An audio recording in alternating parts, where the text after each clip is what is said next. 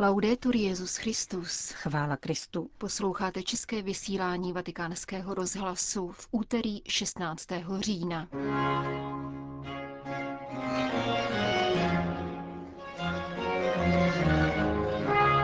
Pozor na dokonalé křesťany, kázal dnes papež František v domě svaté Marty. Hlad vymítí konkrétní skutky, nikoli konference a honosné publikace, píše papež František v poselství ke Světovému dní výživy. A v druhé části pořadu se vrátíme ke 40. výročí zvolení Jana Pavla II. na Petrův stolec, které připadá právě na dnešní den. Pěkný poslech přejí Johana Bronková a Jana Gruberová.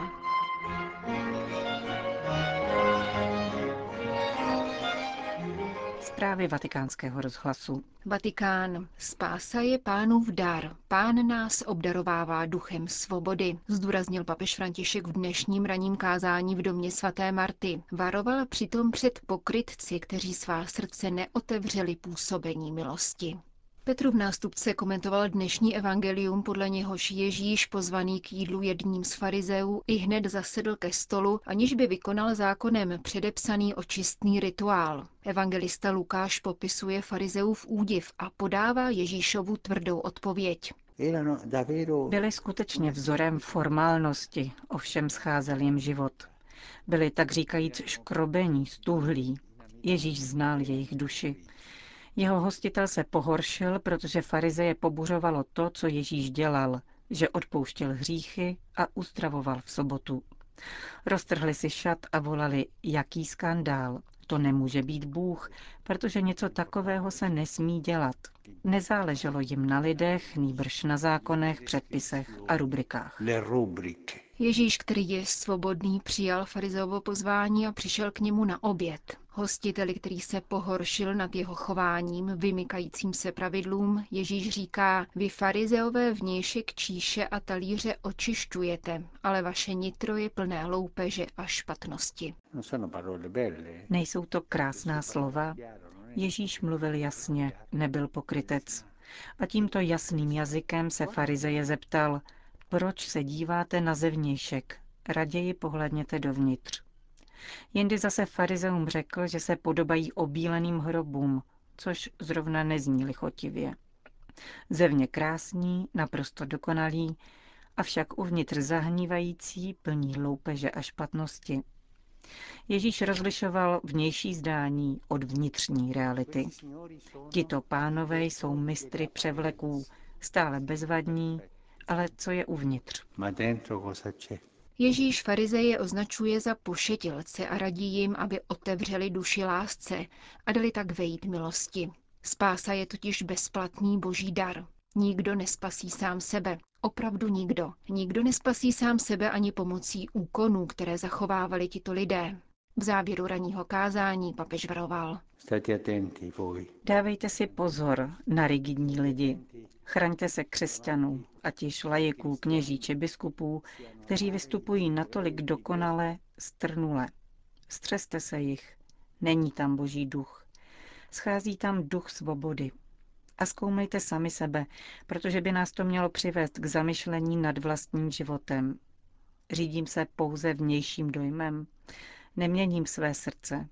Neotevírám srdce modlitbě, svobodě modlitby, almužny a skutků milosedenství.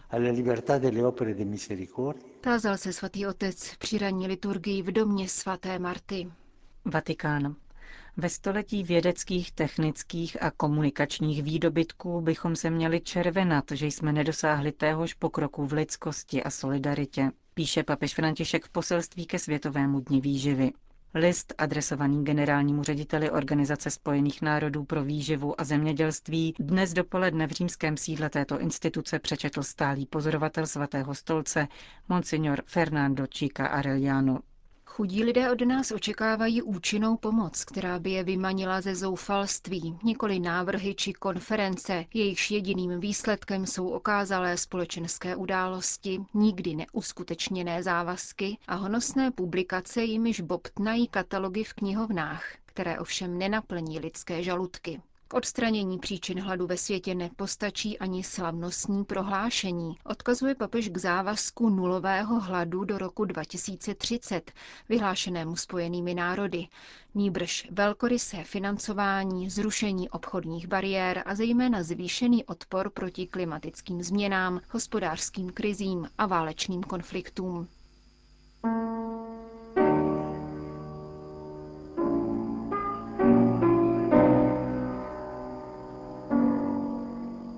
Pravda vás osvobodí, odpověděl kdysi papež Jan Pavel II. na otázku, jakou větu by zachoval, kdyby mělo lidstvo přijít o Bibli.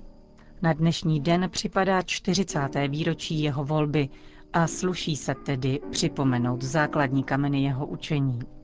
Italský měsíčník Il Timone se tohoto nesnadného úkolu zhostil a vyšel přitom z úsudku emeritního papeže Benedikta XVI., který v roce 2014 označil za základní dokumenty magistéria Jana Pavla II. pět encyklik. Redemptor hominis, Redemptoris missio, Veritatis splendor, Evangelium vitae a Fides et ratio.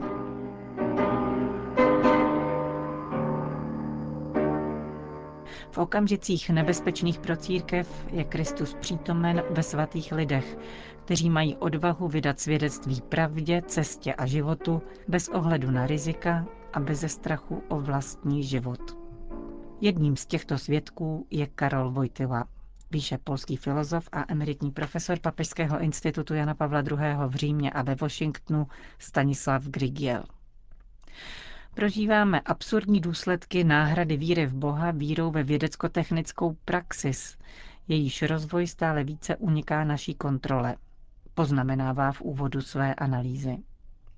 Vzpomíná na 60. léta, kdy během studií na Katolické univerzitě v Lovani prožil šok ze zjištění, jak často marxistický princip, podle nějž praxe předchází pravdu a rozhoduje o ní, sloužil jako základní kritérium výkladu profesorů. Tehdejší studenti nechtěli věřit katastrofálním následkům tohoto metafyzického a antropologického omylu, vypráví dále profesor Grigiel. Pověděl jsem o svých rozpacích a obavách kardinálu Vojtilovi. Jeho komentář byl krátký. Draze za to zaplatí a my bohužel s nimi. Marxismus se vplížil do mentality západních intelektuálů a na církevní půdu pronikl v tendenci pozměňovat učení církve ve jménu oné praxis. Zmatek, který se takto vytváří, označil kardinál Vojtila za největší ohrožení pro církev již v roce 1976 v duchovních cvičeních pro právě svatořečeného papeže Pavla VI.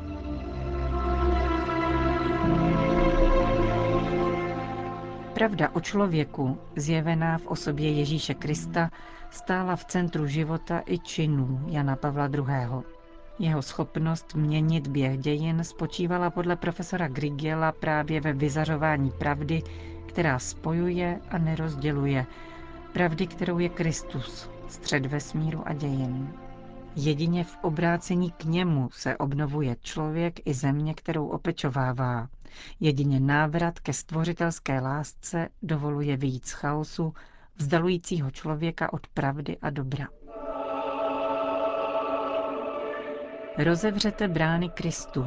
Nemějte strach přijmout Krista a jeho moc. Nebojte se. Burcoval Jan Pavel II. při inaugurační mši svého pontifikátu 22. října 1978. Jeho první encyklika, zveřejněná v březnu následujícího roku, na toto kázání navázala. Encyklika nazvaná Vykupitel světa, Redemptor hominis, navazuje dialog mezi Kristem a lidským srdcem, poznamenává arcibiskup Luigi Negri. Lidským srdcem, které je zdrcené, avšak nikoli zničené, jak říká Jan Pavel II. Zdrcené dějinnými peripetiemi, následkem hrůzovlád totalitních režimů. Svatý papež vychází od člověka v jeho lidství, nepřistupuje na žádnou ideologickou vizi. Člověk si v životě klade zásadní velkou otázku, před níž není úniku. A na tuto otázku odpovídá Kristus, jedině Kristus, vykupitel člověka a světa. Jan Pavel II. v jistém smyslu uzavírá moderní éru, která se pokusila koncipovat lidskou zkušenost bez odkazu k tajemství Boha, dodává arcibiskup Negri. Základní myšlenkou jeho encykliky je ukázat Krista jako živoucí odpověď, kterou Bůh dává na tuto nejhlubší otázku lidstva. Kristus vykupitel zjevuje plně člověka člověku samému. Čteme v desátém článku Redemptor hominis. Jan Pavel II. chtěl ve své první encyklice ujistit, že nejhlubší otázka lidské existence nezůstala bez odpovědi Překonává pokušení člověka redukovat sama sebe na přeskoumávání podmínek lidského života a jeho dějných podmíněností, aby znovu v plné síle zazněla boží odpověď.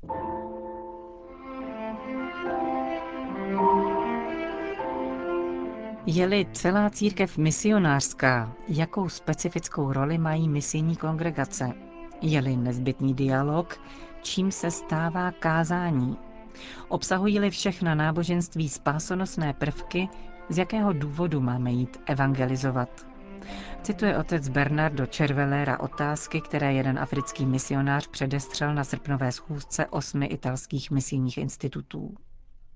Odráží se v nich krize globalizované společnosti hlásající toleranci a relativismus a především také církve, která prohlašuje, že všechno je misie a zároveň na misijní působení ad gentes pohlíží téměř s podezřívavostí, protože misijní území je dnes všude. Známý italský novinář a kněz z Papežského institutu zahraničních misií v tomto kontextu poukazuje na aktuálnost encykliky Redemptoris Missio, vydané Janem Pavlem II. 7. prosince 1990. Její text již tehdy konstatuje zpomalení misií ad gentes a oslabení misijního působení církve mezi nekřesťany a dodává. V dějinách církve bylo plnění misijního poslání vždy znakem její životní síly, tak jako jeho opouštění bylo naopak znamením krize víry. Po téměř 30 letech se situace nezměnila a rovněž papež František často cituje z této encykliky ve svých dokumentech. Stal se misionářský styl skutečně pastoračním vzorem všech společenství, jak tomu vybízí papež? A nabízejí misionáři svůj styl jako vzor pro celou církev? Ptá se dále italský misionář. Spíše se zdá, že se misie redukovala na předmět. Misie se dělá prostřednictvím sbírek, podpory projektů a navazování kontaktů. A hrozí, že vše skončí v rovině šedého pragmatismu, jak říká papež František. Na misie nás totiž vysílá setkání s Kristem, jeho láska, která člověka natolik naplní a rozpálí, že chce okamžitě hlásat Krista ve všech koutech světa. Někdo si myslí, že nejnaléhavější je dnes přinášet světu spravedlnost, rovný a solidární obchod, bratrství nebo farní strukturu, pokračuje otec Červeléra. Sám však spatřuje nejurgentnější úkol jinde. Varovným signálem je stále větší lhostejnost vůči Bohu, která, jak připomíná papež František, úzce souvisí s lhostejností vůči bližnímu. Otec Červelera ostrými slovy popisuje dvě soupeřící strany v dnešní spolarizované církvi, kde mezi sebou bojují zastánci tradičních hodnot s pokrokáři a ani si nestíhají všimnout, že se za jejich zády svět propadá do stále hlubší lhostejnosti. Obě tyto strany učinily z víry objekt svých zájmů. Podstatou misijního působení však je vrátit se k subjektu, jímž je Kristus ve mně, Kristus, kterým nečiní svátostí své přítomnosti, píše otec Červelera. Za vzor misijního působení v dnešním světě dává postavu matky Terezy, v níž se potkávají zdánlivé protiklady hlásané na jedné straně tradicionalisty a na druhé progresisty. Matka Teresa se svými hodinami adorace a modlitby dokázala zároveň věnovat všechno, co měla chudým, vyděděným a nemilovaným. Přinášela Krista světu, aniž by se redukovala na aktivistu neziskové organizace. Končíme české vysílání vatikánského rozhlasu. Chvála Kristu. Laudetur Jezus Christus.